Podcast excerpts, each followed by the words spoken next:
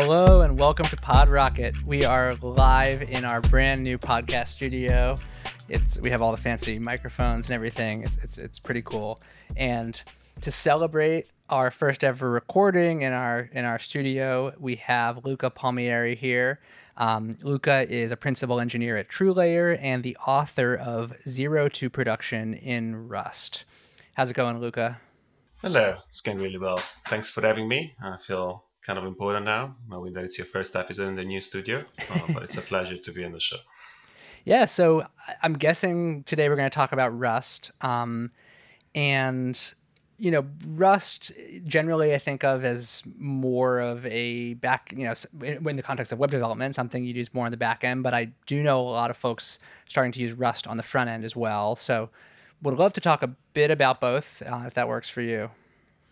Well, um, mostly an expert on the back end, uh, but I know a little bit what's moving around on the front end, so I can provide you with what I know in that bit as well. Awesome. So, can you tell us a bit, um, a bit about Zero to Production in Rust? Kind of what was your goal in, in writing it, and um, you know why why should folks? Uh, I, I, think you have to you purchase it. So, why should folks uh, purchase the the PDF and learn about Rust?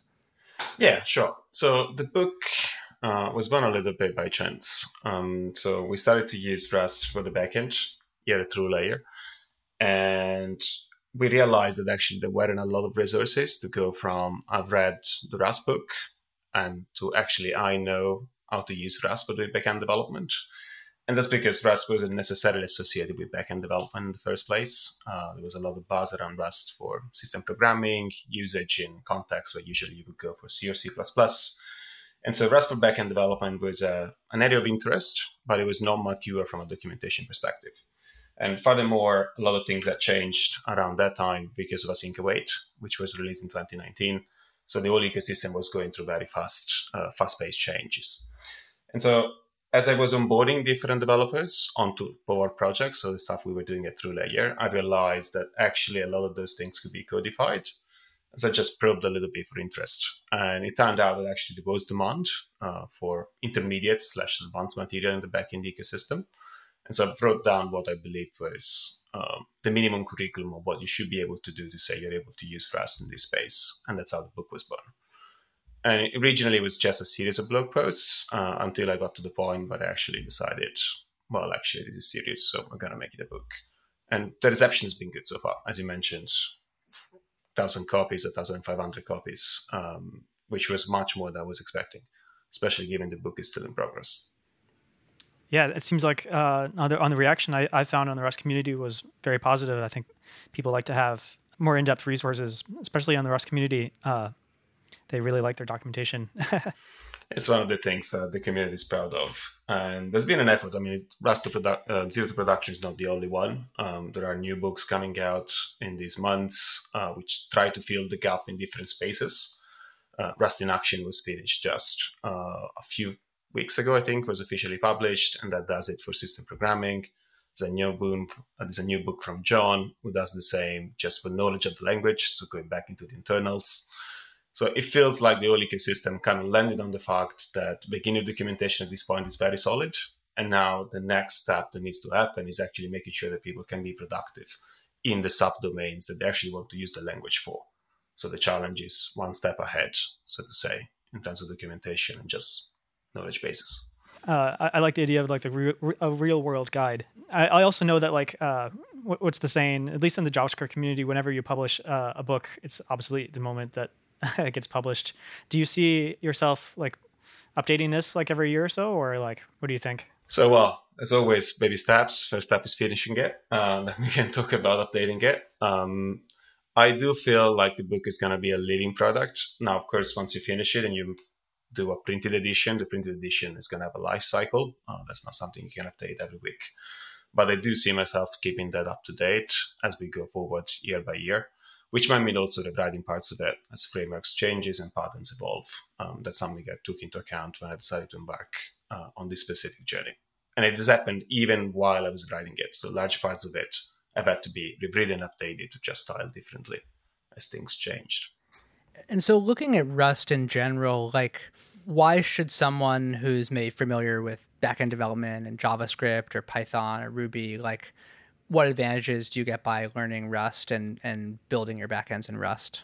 That's a very interesting topic. And I think it's where a lot of miscomprehension and misunderstandings usually lay when people try to advance the proposal using Rust in the backend or just in web development in general, uh, because people associate Rust with performance. And so they say, well, actually, in most cases, business applications and enterprise programmers do not need performance. Like we do not need it to be fast.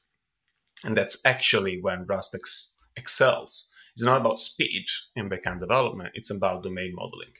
So it's actually being able to go and build a satisfactory domain, a satisfactory model of the domain you're trying to solve, using the type system to make sure that as much of what you learned about the domain is actually encoded in the model. This reduces the number of tests you need to write and makes sure that a bunch of things, which usually happen in enterprise projects, actually happen safely. I'm thinking specifically about evolution of the model of the application itself. So algebraic, algebraic types, aka enums, are extremely powerful to model finite state machines. And actually, most of the entities that you have in a system are usually finite state machines. There are objects that evolve through a finite life cycle, which you are trying to model. So, for example, you might go for a user. User is a pending user when he signs up, then he becomes an active user, then he might get suspended uh, you might have a newsletter, because from a draft to a published newsletter to an archived newsletter. All those things you try to model inside the code. You can model with types using uh, Rust type system. You can move a lot of runtime checks to compile time checks. And then you can make it so that when a new developer actually arrives on a code base and they're actually working on that code base, the compiler helps them in doing the right thing. So they don't feel overwhelmed, for example, by picking up a dynamic code base and having to kind of reverse engineer in their in their head what goes here and what depends on this one. It becomes a lot easier as well to build abstractions because there's a lot more can be encoded into the type signature, which makes it so that it's safer to build higher towers of abstractions on top of one another. Now, this is not unique of Rust, of course. Uh, like, like Rust is not the most advanced type system out there. Uh, functional languages, Haskell, and a bunch of others have done this before. But I think that Rust strikes a particularly interesting balance between expressiveness, so the things you can do, and pragmaticness. So actually being able to teach that effectively without getting lost necessarily into the theory that surrounds type systems and what they can do. And so you get options, you get results, uh, you get a lot of things that usually are obfuscated in mono terminology, actually distilled down to things that people can use for the value they provide. And then maybe once they've actually mastered them, they can go back and understand what that looks like. But the focus is on getting stuff done.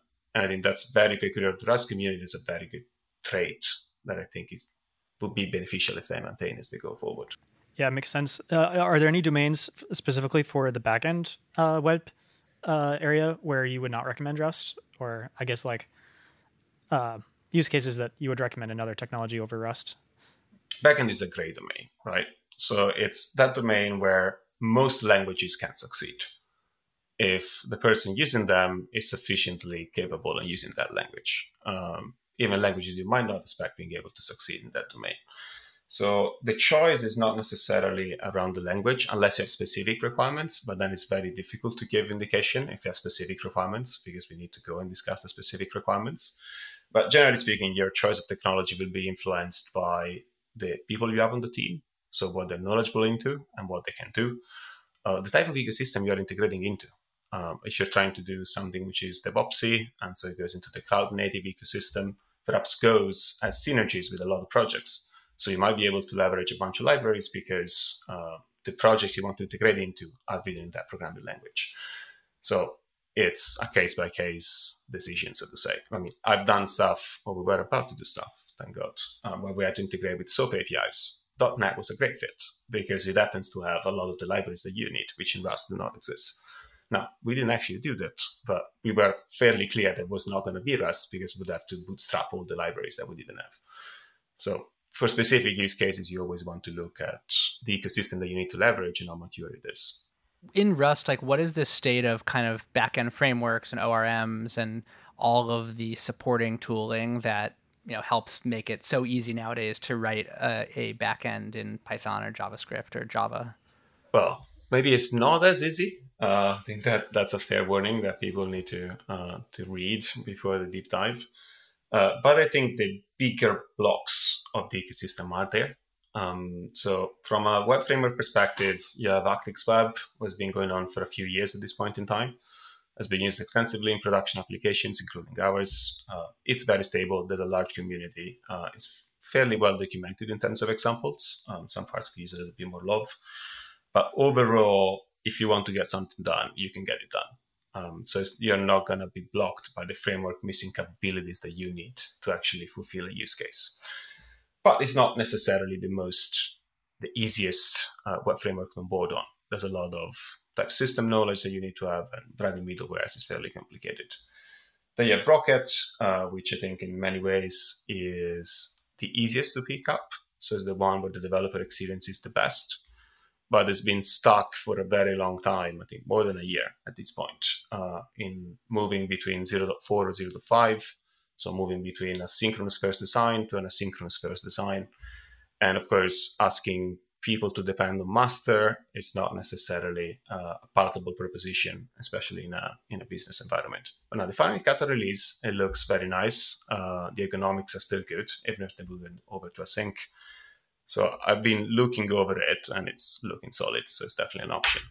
And it's the one probably that goes the more Rails like uh, between the web framework and the Rust ecosystem. So the one that tries to be a tiny bit more opinionated and has a lot more building blocks that you can just put together to get something that works. But other frameworks are a little bit more micro frameworks. So they're more like Flask or Fast API. So less opinionated.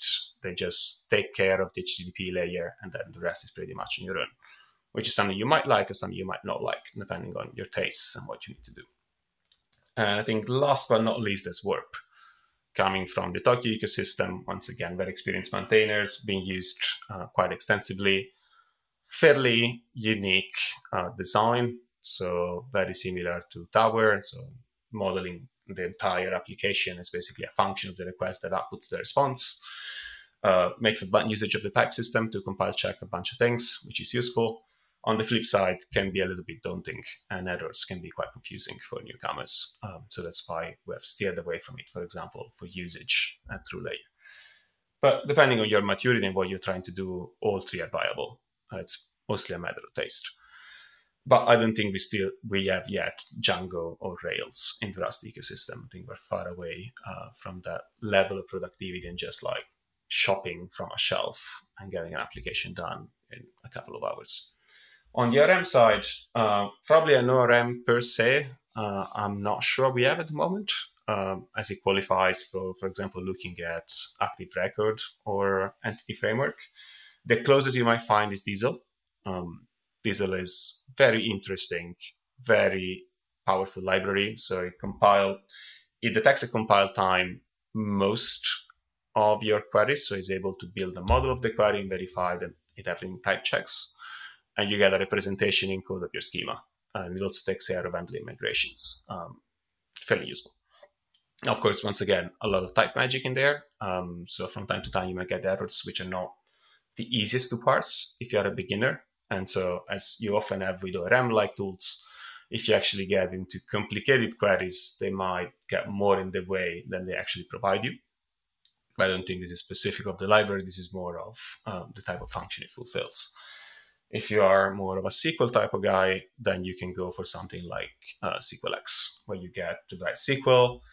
Uh, they have some fairly magical macros that are going to execute SQL queries against the database at compile time, or prepare the SQL queries at compile time against the database, so they're able to infer types, and they're able to check that you're querying columns that exist, uh, that you're passing the right types, and more or less that your queries are sensible. Uh, it's not particularly opinionated, and we found that it works fairly well for us. And it's what I usually recommend if people have a minimal level of familiarity with SQL, because it allows them to shape uh, the uh, persistent layer as they see fit. But of course, they to. That's an impressive list of features, actually. Uh, and it seems like you have a lot of options in pretty much every every category I can think of. But I guess, like like you said, we're just missing the the Rails alternative. Uh, like when you look at a, a, new open source project in Rust, in the Rust community at least, like what do you look for in a Rust project? It depends. Um, I guess the first assessment I usually make is what I need to use this for, and how difficult will it be to remove this if I need to. Um, so that changes the way I assess the project. Uh, let's assume I'm shopping for something which I think is going to be important. So it's going to be something that I can't easily change later in the project. I usually look for um, adoption, as you usually do for libraries. So are people using this? Uh, and ideally, are they using it in production context? So I've actually bundle tested this solution? It's not always possible to check this. Um, so you go for proxy measures, uh, which usually is either libraries using this library or talks or articles written by businesses actually using the library. Uh, then you check the order. I guess that's the other one. Um, so you go and actually check if they've done previous work in the Rust community, if you've used libraries that actually were designed by them and you've used them proficiently, and how they managed usually pull requests and issues in the past, especially if something you're going to rely on none of this I appreciate is Rust specific. It's usually just good vendor management uh, where you go and take on an open source dependency. From a Rust specific perspective, uh, there's usually a basic level of assessment of um, compile time dependencies, like what are they bringing in? Is this gonna make the project much heavier to compile? Unsafe is usually something we check for. Uh, is this making extensive use of unsafe? Is this something we should be concerned about? Should we audit the unsafe parts uh, for security purposes? This, of course, depends what the library is doing. Um, and is the library tested? That's usually another one. So quick checks of making sure that there's a CI pipeline, the test looks sensible, and we're not going to find out that a new release broke and then we have problems to solve. So vendor management, like nothing more, nothing less than vendor management. One thing that caught my eye in this in the um, notes on chapter one of, of the book is the idea of security auditing and you know some of as I understand it, like one of the advantages Rust can have when helping you build your backend is giving you some more kind of um, you know better security posture out of the box. Could you, could you talk more about that? Yeah, sure. Uh, I think you can attack the problem the different angles. On one side, you have security coming from mismanagement of memory, right? Uh, and that makes Rust ideal from an auditing perspective because you can focus as a smaller subset of the code base you're actually auditing. So you can focus on the parts which go outside of safe Rust, and that makes it easier, for example, if you have an internal function who's auditing the libraries you're using, to actually go in and make some uh, make some checks. The other thing is more cultural uh, I believe, and that is that in the Rust community there's, there's established culture around misuse-resistant APIs. So designing interfaces which are difficult to misuse. So they're thought about with the beginner in mind, and the person who's not an expert in the domain was actually trying to use the library. And that usually makes it so if you model your domain properly and you actually put the right constraints in, that has a cascading effect on the security because a lot of things that usually are possible, especially when you use primitive types and you let a lot of leeway, suddenly become impossible. Not because you're designing for security, but you get that as a, as a side effect. Now, nothing is going to defend you from a misdesigned JWT validation routine. Um, so logical errors which lead to exploitable security vulnerabilities are still possible. Uh, so you still need to look out for those still pretty impressive that it manages to do so much, uh, like a radical departure from like other languages and specifically important for the web web community, uh, where security is even more in the news. and I, I, guess that's one of the reasons why you see a lot of, of companies adopting Rust. Like I, I, remember reading recently that uh, Discord switched from Go to Rust, and I guess like as more more and more people are starting to talk about Rust, we'll get, get more of that. What do you think? Like like the blockers, I guess, the things preventing companies from switching to Rust. Like, what what can Rust do better to you know take over the world? wow, it's a bold mission. I'm sure I I, I'm married to that one, uh, but in general, like let's look at it from a company perspective, and that's something we did. For example, like we didn't start as a Rust company. Uh, we still aren't a Rust company. We're a polyglot um, technology business. So if you're a company looking to adopt a language, um, you look into a variety of factors. Uh, first one is some of the ones we already talked about. Um, so you look into the ecosystem. Does this ecosystem contain the building blocks I need to do and fulfill the business function that I need to deliver? So that's step number one. And at this stage, we can say that Rust does, uh, although from time to time you might actually need to go out there and build some things yourself that you might usually shop with, shop for. So smaller libraries, utilities, upstream a couple of PRs. You need to be a tiny bit more hands-on into the ecosystem, but it's not massive, and you're not adopting Rust uh, pre 1.0, so it's doable. The second one is talent. Like if you're building a business and you want to adopt a programming language, you either need to have expertise already, so you need to have employees who are familiar uh, with using the programming language, kind of skill new hires, or you need to hire people who know the technology.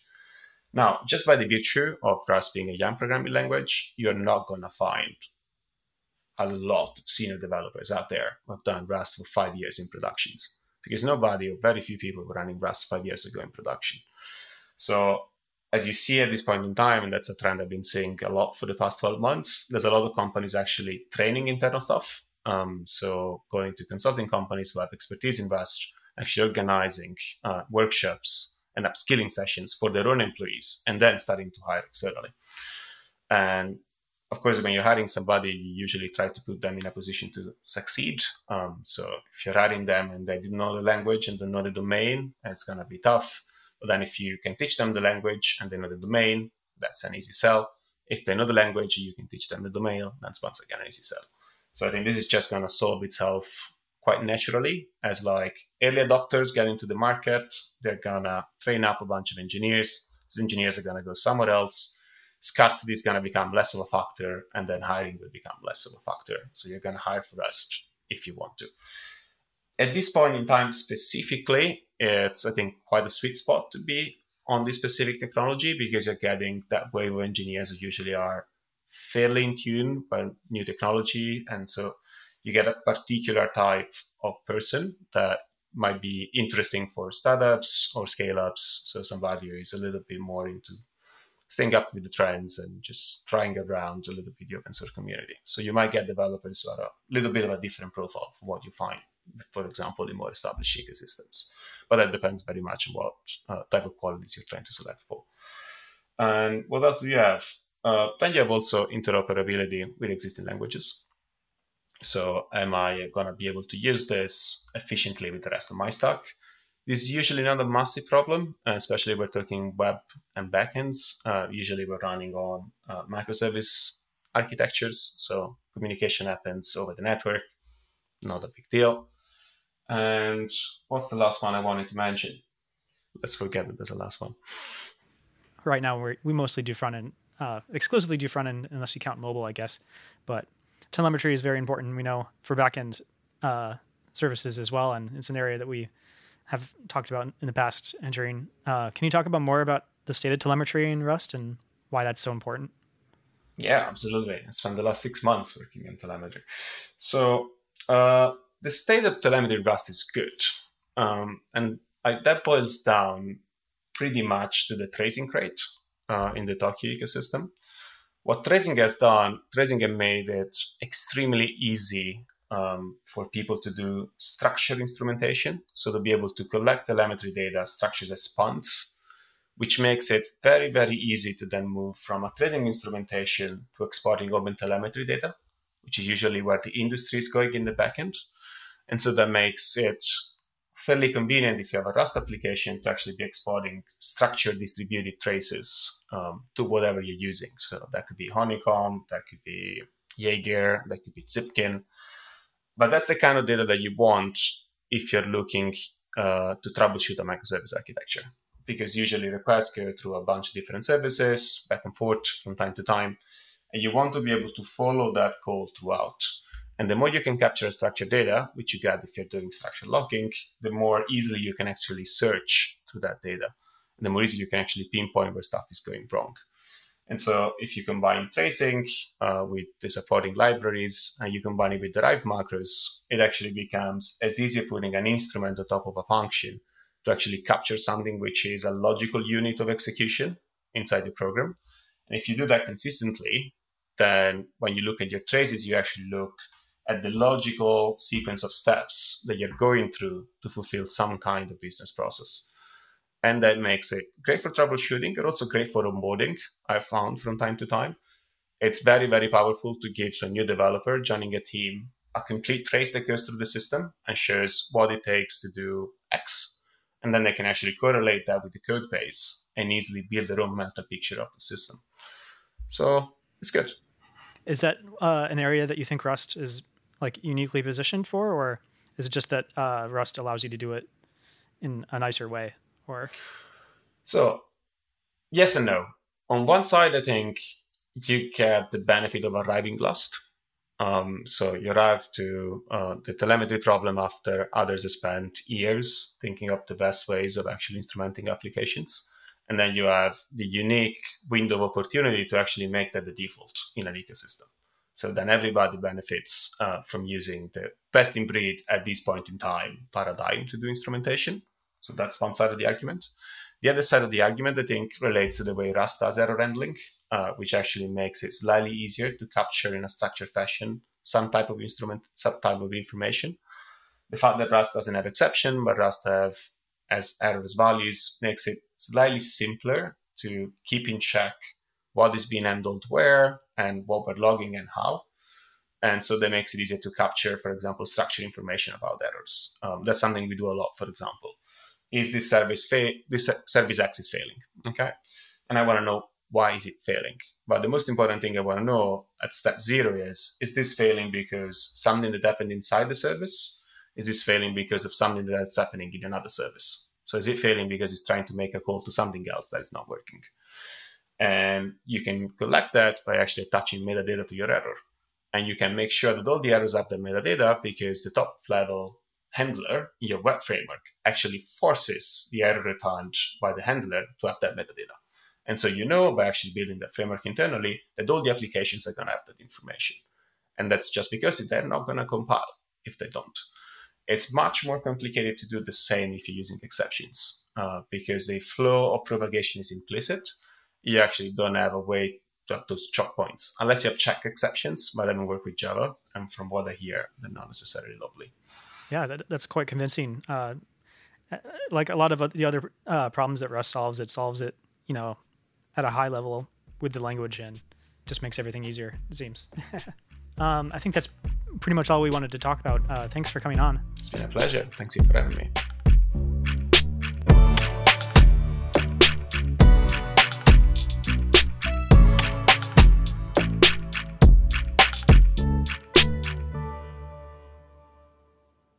Thanks for listening to PodRocket.